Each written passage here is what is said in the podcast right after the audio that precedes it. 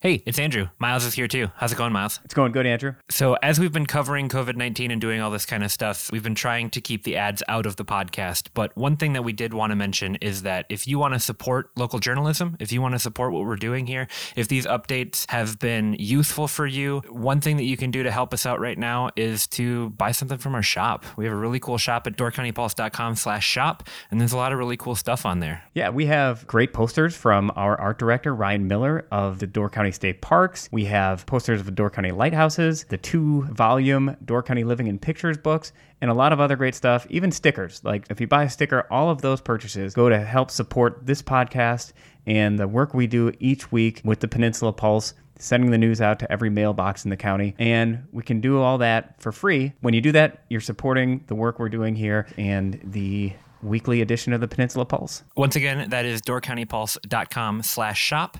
Thank you for listening to the Door County Pulse podcast. Hello and welcome to the Door County Pulse podcast. I'm Andrew Kleidon and I'm joined as always by Myles Dannhausen. How's it going, Myles? It's going good, Andrew. And that, that would be tech wizard Myles Dannhausen for you. yes. Every day there's another thing where you're like, hey, why isn't this working? Oh, because I'm doing it correctly. And that's how it's supposed to work, yeah. right? yeah. Yeah. Something like that. okay.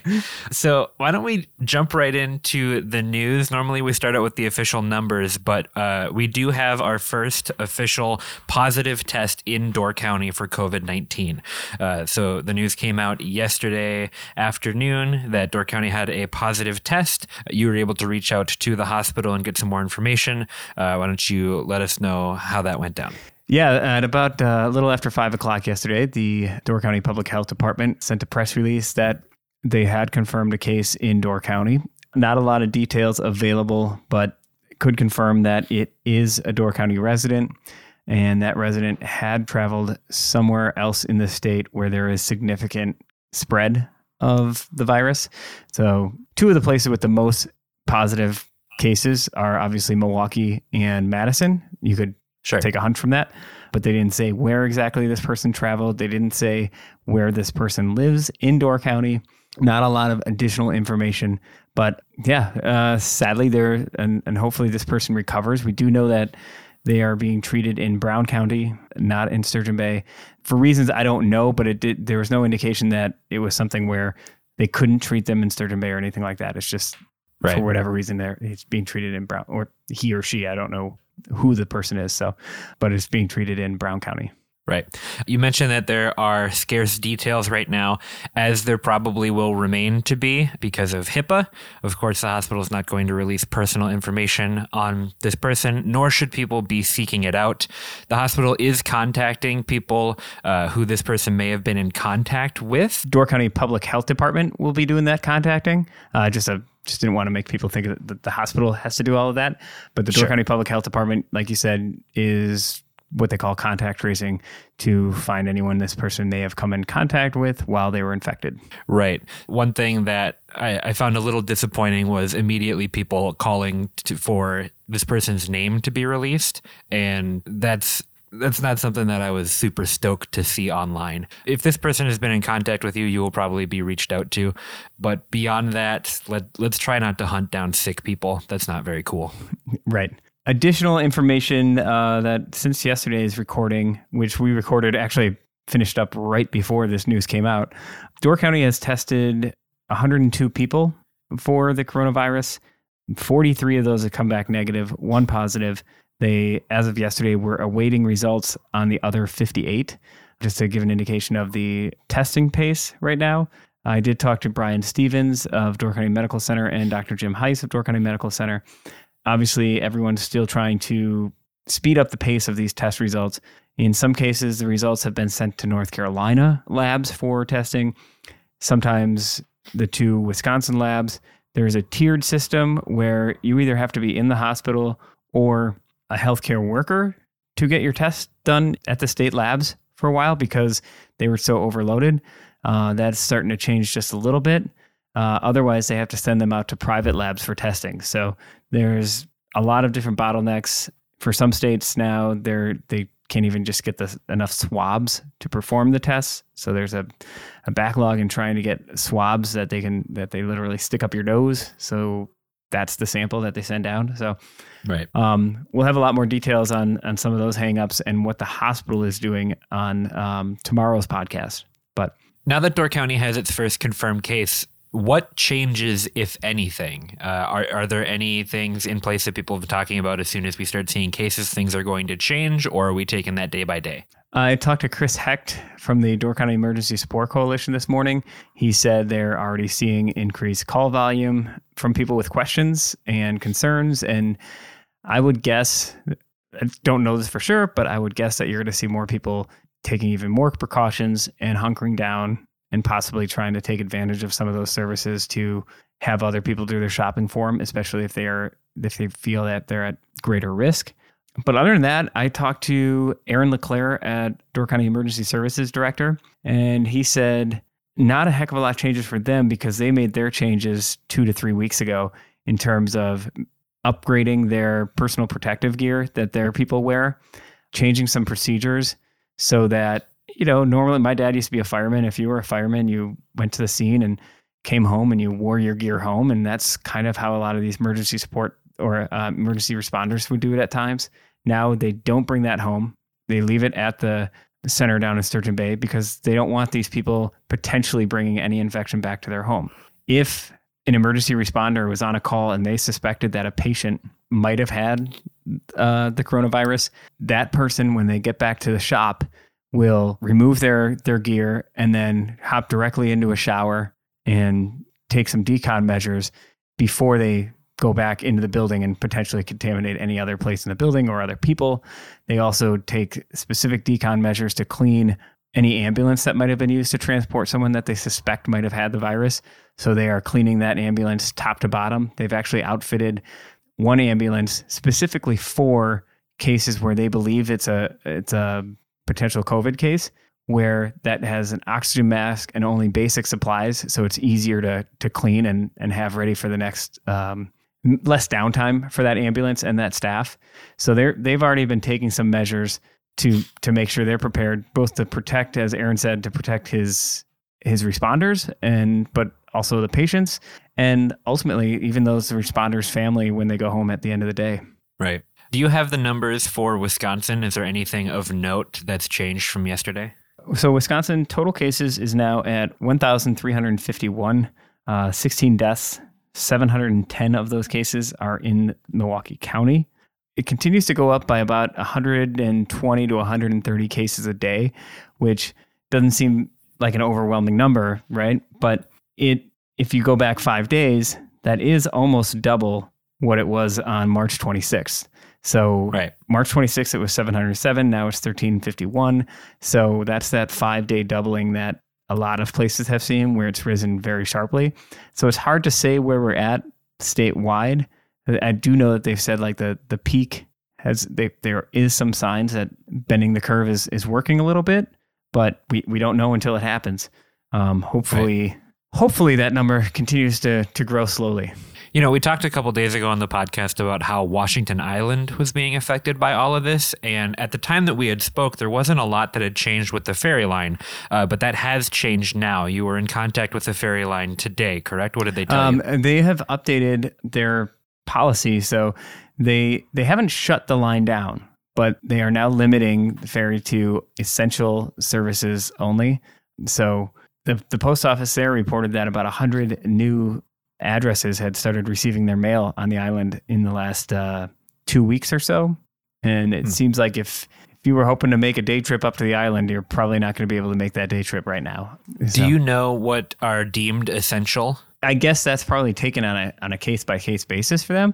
I'm sure if you live there and you had traveled for health reasons or something like that, if you, I mean, probably like here, there's probably a lot of things that would qualify. Can't imagine that there's an incredible traffic volume, but medical supplies, food, gas, things like that. So, as we're wrapping up today, Myles, you just got off the phone with Mike Gallagher. Uh, tell me a little bit about what you guys talked about, and then we'll jump into that interview right after this.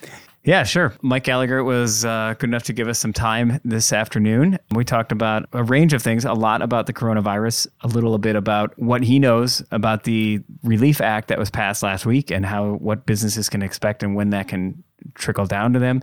A little bit about like the kind of the national conversation around this and some of the mixed messaging that has come out between governors, President Trump, local authorities, and how that has impacted our response and what he feels about our, our national response and some of the things that what's his role in trying to help Wisconsinites right now and try and procure some of the medical equipment that hospitals and doctors across Wisconsin need. So, uh, covered a lot of bases and and went back to some non-coronavirus questions with him about reforming Congress and what the receptiveness is to that, given the allegations of potential insider trading with some senators, and you know the the what he he's been a proponent of some things that to say fix Congress, fix the way it operates, and so we talked a little bit about that. Well, Myles, we're going to jump right into that. Thank you so much for chatting with me today, and I look forward to chatting with you again soon. Thank you, Andrew. All right, joining me today on the Door County Pulse podcast is Congressman Mike Gallagher. Mike, uh, thanks for jumping on board with us and sharing some thoughts with our our uh, readers. Happy to join you this is probably definitely the kind of situation you were thinking of when you ran for Congress that you'd just love to hop right into the middle of this. Yeah, it's, uh, it's funny. Well, it's not funny, but it's, you know, unlike anything I've experienced in my lifetime, you know, I was thinking about the parallels between the last major traumatic event like this, which was 9 11, which, you know, had a more immediate destructive impact. But if you think about it, the day after 9 11, the message was, you know, go to work, go to the malls, you know, don't be intimidated, et cetera, et cetera.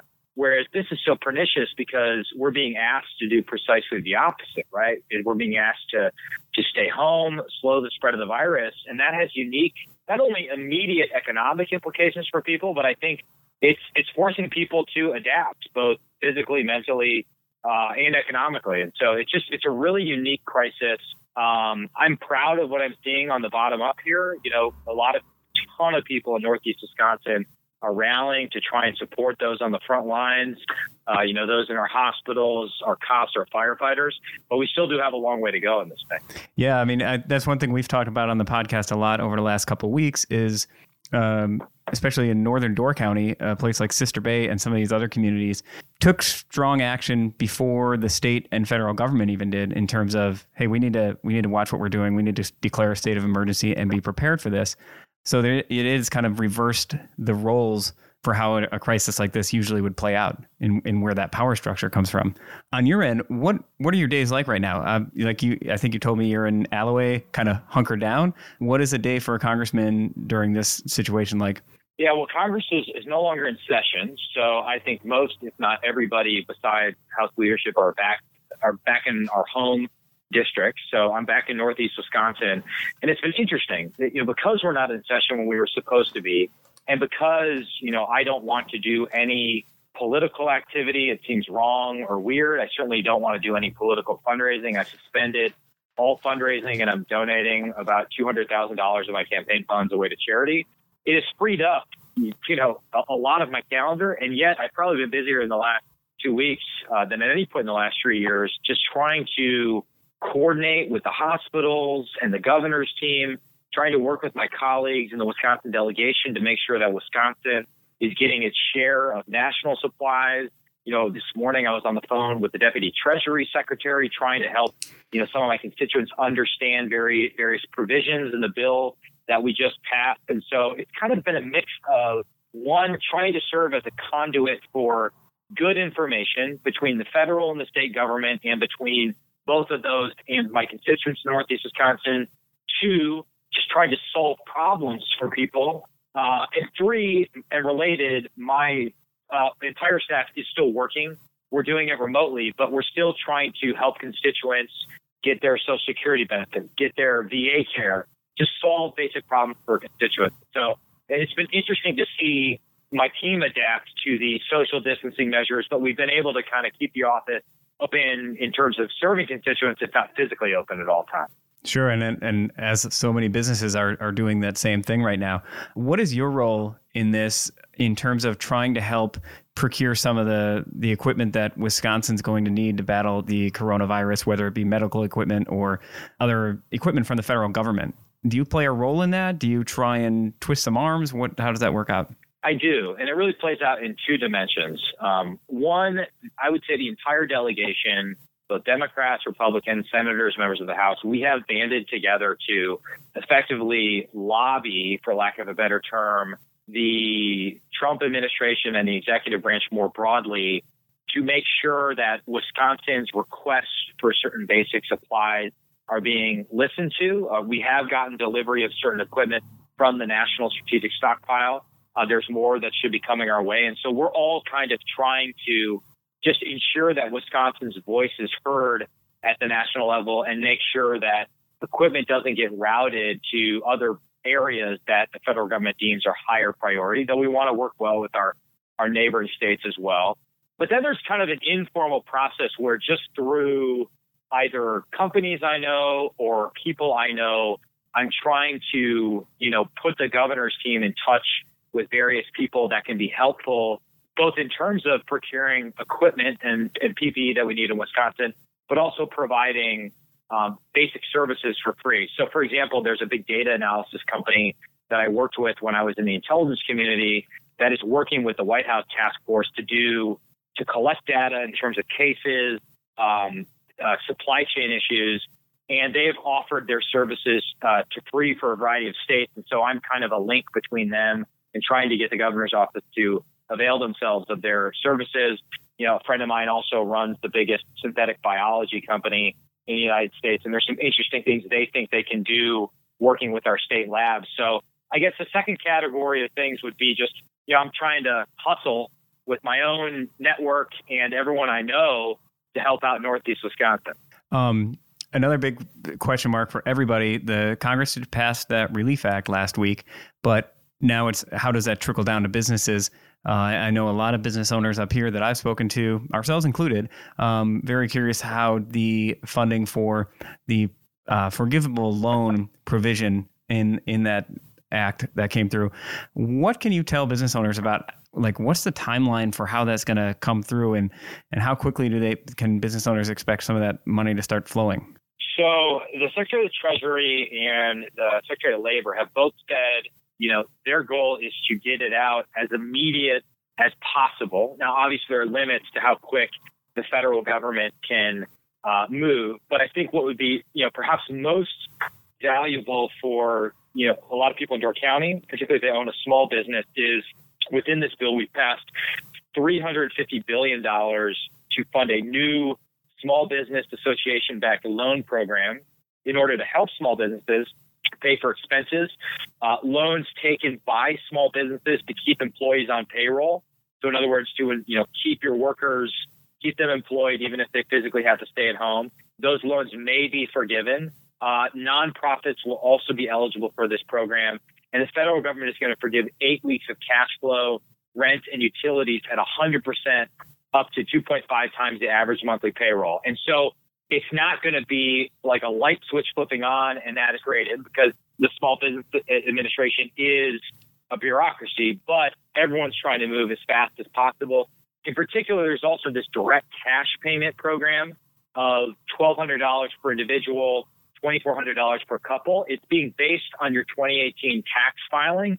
So if indeed you qualify for it based on your income level and um, uh, and other things, you know, that's being administered via direct deposit in many cases if you already have direct deposit on file based on your last tax return. So those are a couple of ways in which I just would say the intent is certainly to make this as immediate as possible, recognizing that we're kind of in a, a month to two month short term crisis here.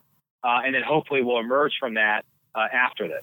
I, I spoke to one restaurant owner today who is, you know, they very thin margins. They have their staff that cooks, uh, bartenders, wait staff that they're holding on to and they're saying, okay, do I continue to hold on to them right now? Like I don't I don't have the money to pay them. Should I lay them off? Can I bring them back on when, when if this loan comes through?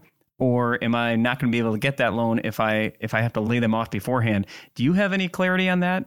Yeah, so uh, I guess this was one of the main reasons I, I was against the the second bill. I, I was talking about the third bill, uh, the most recent one that was passed, but we basically in the second bill told small businesses between 50, in some cases 25 and 500 employees that you have to pay your employees for up to 12 weeks of leave, technically 10 weeks of paid leave at the most ambitious.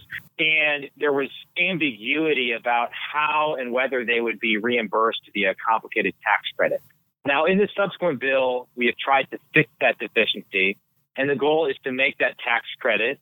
Uh, so if you are a small business in Door County and you have to pay your employees leave because they have coronavirus symptoms or they have to care for a child or a family member that has coronavirus symptoms, the the Treasury Department and IRS are trying to make uh, it immediately reimbursable, immediately reimburse you for that expense. Now, whether and separately, you can also apply for this new SBA loan in a timely enough fashion where you can still cover the cost uh, of keeping your employees on payroll I think it remains to be seen hmm. whether they respond quickly enough. Certainly, the intent of the legislation is to send a signal to that restaurant in Door County and say, if you can, you know, please keep your employees on your payroll, not only because you want to help them, but also because, let's face it, workforce issues are tight right now. And I'm sure every restaurant in Door County or, you know, Cherry Farm in Door County is competing for workers. Um, you also want to keep them on your payroll. So the intent is to send a signal, hey, if you're able to do that, we have this loan you can get, and the loan may be forgiven if indeed you can show that you kept your employees on your payroll. Gotcha. On to the the question that so many people have every single day is is testing. Door County got its first positive case of COVID nineteen test results yesterday. Wisconsin sitting at 1,350 cases, but Door County is sitting there with 60 other tests out there waiting for results. And I'm told those results are taking seven to 10 days to come back. I know in early March, Mike Pence, Vice President Mike Pence said we would have 5 million tests coming next week. That's still not happening. What is the the problem with the testing and what's the situation as you understand it moving forward in in getting enough tests? Are we anywhere close to to ramping up to where we need to be? Well, the short and honest answer is no. Though we are headed in the right direction, we are heading there too slowly. And here's the problem as I see it, having talked for hours and hours with everybody in the testing ecosystem for the last week. You know, we have our hospitals, they're all ramping up to do the right thing you know, in some cases in Northeast Wisconsin, we have hospitals, whether it's Aurora or Prevea, that are building drive-through test facilities in a matter of hours. And it's awesome. It's exactly what we need to do in order to shift ourselves closer to the South Korea option and away from the disastrous Italy option. However, those tests, as you allude to, though they're collected either drive-through or in the hospital, then need to be sent down to either our state labs, which are in one in Madison, one in Milwaukee, or to private labs. They need to be sent via courier. There's only a few hospitals right now that can do in-house testing, and they're testing only their own patients. I think Froedtert in Milwaukee and Children's in Milwaukee, possibly Aurora will come online at some point. So that creates a problem, right? Because what we've also discovered is that in order to process the test at the state labs and the private labs, we need a variety of things that we're short on supply of. In particular, we need something called reagents. Now, I didn't know what reagent was a week ago. And now I've become an expert in reagent. Effectively, just think of something that comes out of a little, you know, dropper uh, that you process the test, and it is an extremely short supply. Our state and our hospitals within our state are trying to get enough reagent to process the test. And so that's right now one of the limiting factors to our ability to ramp up the testing. It's not that the hospitals don't want to collect the test, though they face some shortages in terms of having enough swabs to collect the test. But we're discovering all these little single points of failure in our system, and states are now kind of competing with each other for those supplies. So a lot of what I've been trying to do in the last week is just figure out how we can get more reagent in Wisconsin so we can ramp up testing. The final thing I'd say on this, and I'm sorry to go on, is that when the dust settles and we get out of this crisis, we are going to have to take a look at our supply chain and not only all the limiting factors for testing, but more broadly at all the foreign dependencies we have for basic medical equipment and basic pharmaceuticals. Most of the active pharmaceutical ingredients that are part of our drugs in America are actually made in China.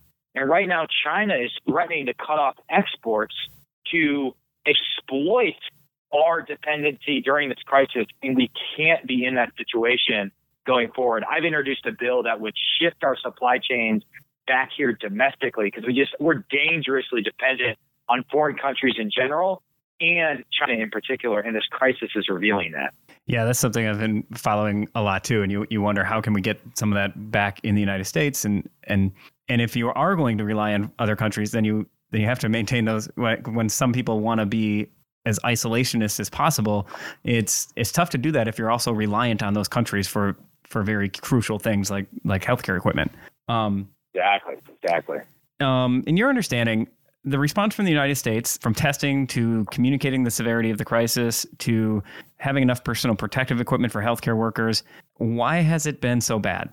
Well, you know, I think testing has been the biggest failure. Um, in addition to the supply chain failures that I uh, previously talked about, and while the dust is still settling, and I'm sure books will be written about how we screwed up testing so royally, I do think it's fair to say in the initial going that, you know, the CDC and the FDA, in some cases for good reasons, right? They want to, they, they maintain very tight control of the testing regime. And there were cases early on in Washington state, for example, where private companies and or private pro- hospital providers decided to try and make and do their own test only to have the CDC and the FDA and step in and say, no, you can't do it that way. You know, you're seeing a similar phenomenon play out in terms of some of these drugs that seem promising for treatment and vaccine. The CDC and the FDA, for good reason, have a very rigorous, academically informed, double blind experimentation process because they don't want unsafe drugs to go to the market. But the flip side of that and the, the negative side of that is that it takes a long time for us in America to approve things like tests, things like treatments like hydroxychloroquine, and things like things like vaccine. I mean, I think we're still a year away from a vaccine. So part of the slowness of our response is a function of how tightly regulated these sectors are. I would also say we're we're learning right now how dependent not only we are as a country on foreign countries, but also how dependent every single state in our union is on the federal government. So, for example, I talked about how we as a delegation are trying to get our allotment of supplies from the National Strategic Stockpile. But one thing that most people don't know is that we used to maintain a much bigger system of state level stockpiles in this country. But when the federal government started picking up more and more of the tab, they started closing down a lot of the state stockpiles and consolidating everything in their own national strategic stockpiles.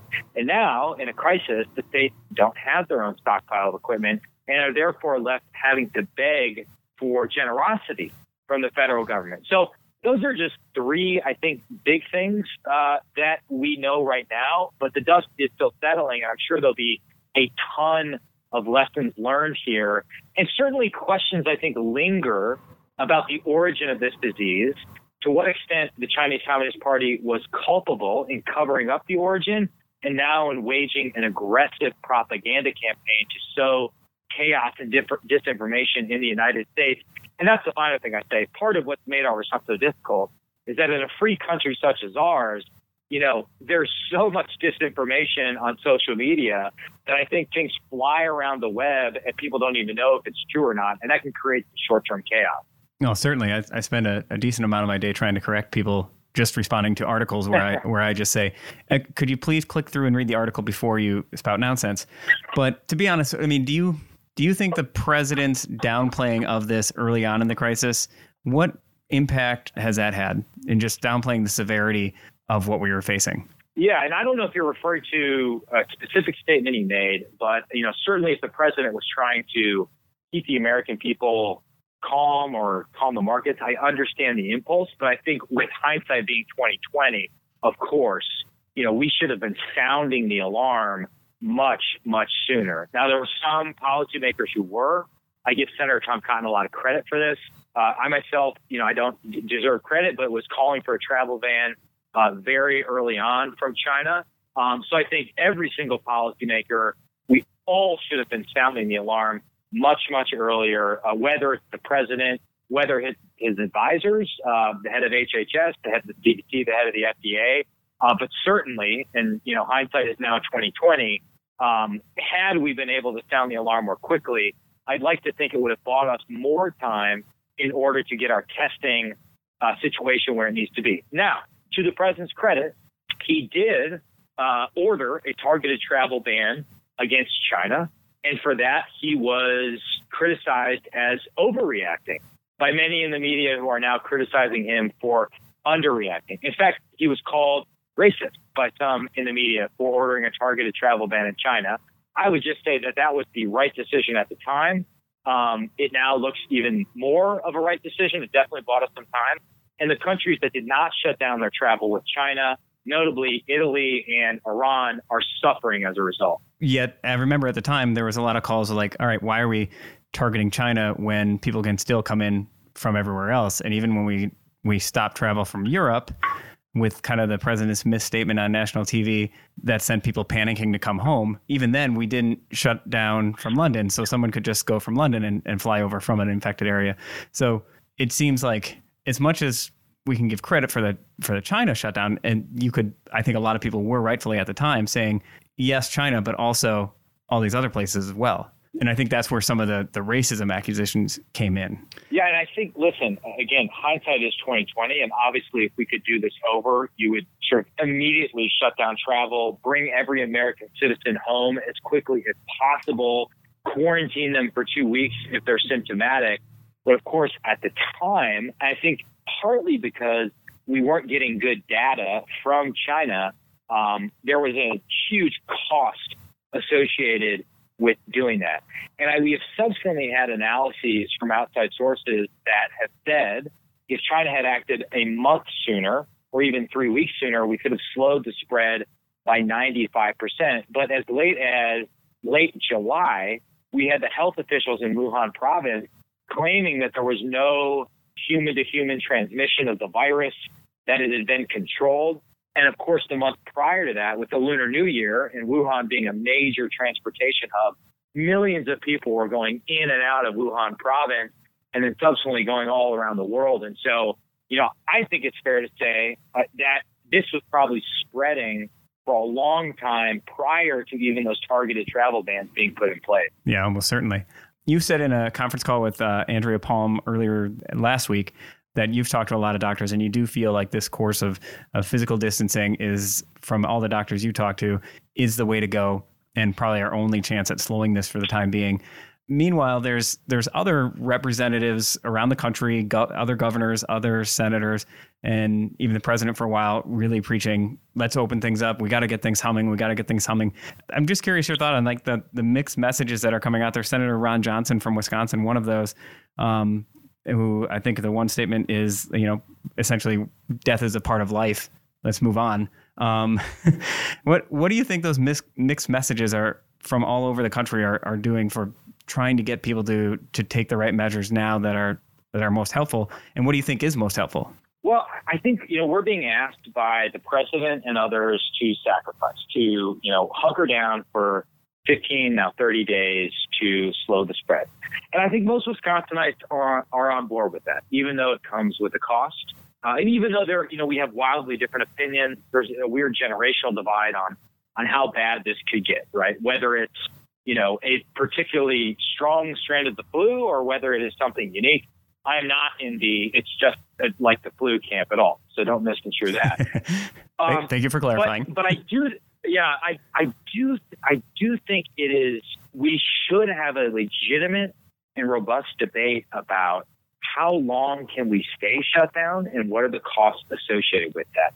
And I've written to the effect of shutdown is not a viable long-term strategy. We have to, once we get you know more data via testing, be able to shift into a second phase of this where perhaps we start allowing the younger, healthier, uh, asymptomatic population to go back to work. Perhaps we start trusting our businesses to do social distancing, you know, in a way that makes sense for their organization. There may be some organizations, uh, you know, could be a, a newspaper, it could be a, you know, a service industry business in Wisconsin that can work you know, via via telephone and, and via the web. There are others that are hardcore manufacturers or restaurants, and Sturgeon Bay can't do that. You need to be physically present. But I think we can trust our community leaders and our business leaders to figure out how to do social distancing in a way that makes sense for them. And furthermore, I think we need to figure out a way to let our kids finish the school year with a unique combination combination of distance learning, online learning, you know, parent directed learning, or even perhaps, dare I say it, you know, extending the school year into the summer um, and allowing kids to work in Door County in the summer while also finishing their school at night. So I do think it's fair for people to debate how long we can and should stay shut down and how quickly we can go back, not the business as usual, but some semblance of normality. Yeah, I think if there's, if if that national conversation and the local conversation could be focused more along the lines of what you just said is like what is the way we do this not simply well let's just open it back up and deal with the consequences as some have suggested that that could be tra- just devastating so yeah if there's a way to say we have enough tests we can really do our best to protect our elderly population first risky population second and then how can we target that? But yeah like you said you, you really need the test function. You need the personal protective devices so the hospitals aren't in a panic. And when you talk to nurses even up here where we don't have cases nurses doctors are are scared of what they're going to face when they go into work at the at nursing homes and at hospitals. And and we need to equip them for that before we ask anybody to open up and, and possibly put them at risk well, and I would say also, just quickly, I do think ultimately we're going to get to a point, and I don't know if it's Easter or the end of April, where the president and Governor Evers are going to have to say, you know, we can't design a one size fits all policy, you know, that makes sense for every city or county or state in the United States of America, right? Because Manhattan's different than Green Bay. Green Bay's different than Sturgeon Bay. Sturgeon Bay's different than Ephraim, you know, go on and on and on. Um, and so, therefore, you know, here are the guidelines based on the best expertise of the CDC and what Dr. Fauci says. But we need you to figure out what that means for Wisconsin or Ohio. And then within Wisconsin, the governor needs to say, okay, we need you to figure out what this means for Brown County or Door County, et cetera. I think that phase two will be a bottom up approach, but all of this is premised on the idea that we get testing where we need to be so we can start to understand the extent of the spread and you know how how good we're doing a job of slowing the spread. One last thing, totally switching gears here. Well, I guess they are connected, but um, one of your things that uh, that you've pushed since uh, at least 2018 when you wrote an article for the Atlantic magazine about congressional reform and some of the things that shocked you when you when you got to Washington about how things work, where it's not so much the people but the the process. I, I don't know if you still believe that or not, but um, the one of the uh, some of those things you talked about were the congressional schedule, the and and lobbying. And I was curious, recently we've seen some senators that at the very least have made some what I would call sketchy trades. Others would say flat out insider trading with Senator Burr and others and Dianne Feinstein as well. I'm curious why why should uh, members of Congress even be trading stocks? I don't think they should. Uh, I think every member of Congress should set up effectively a blind trust or have someone else manage their assets. That's what I've done. And then, you know, having gotten married last year, went through the process of, you know, my wife had to sell all her individual stocks. And so we're just totally divorced from the process to avoid any conflict of interest. And I think that should be the norm for every member of Congress.